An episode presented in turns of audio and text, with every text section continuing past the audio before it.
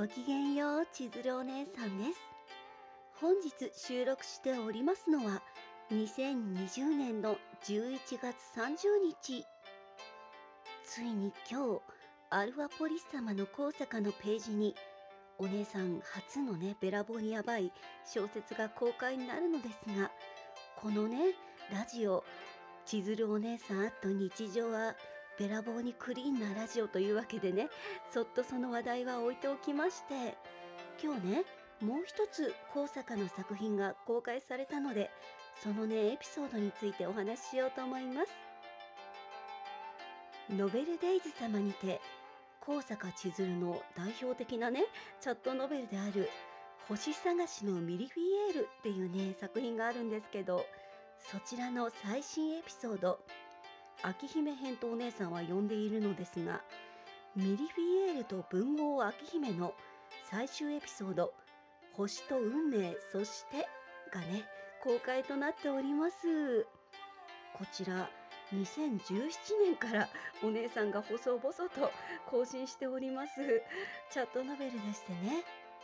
ミリフィエール・トアナという女の子が主人公のちょっとしたね三角関係もありーのな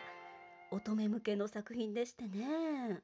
皆さんたくさんの方がご覧くださってありがとうございますな作品なんですけど。こちら本当にお姉さん最初ね読み切りのつもりでプロローグをね書いてたんですよ。それでインターネットって長く連載をね普通はするものだって知ってから急遽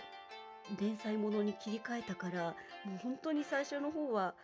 大変だったんですよねこのお話。どう進めていけばいいんだろうって。その中で歌姫リタ編と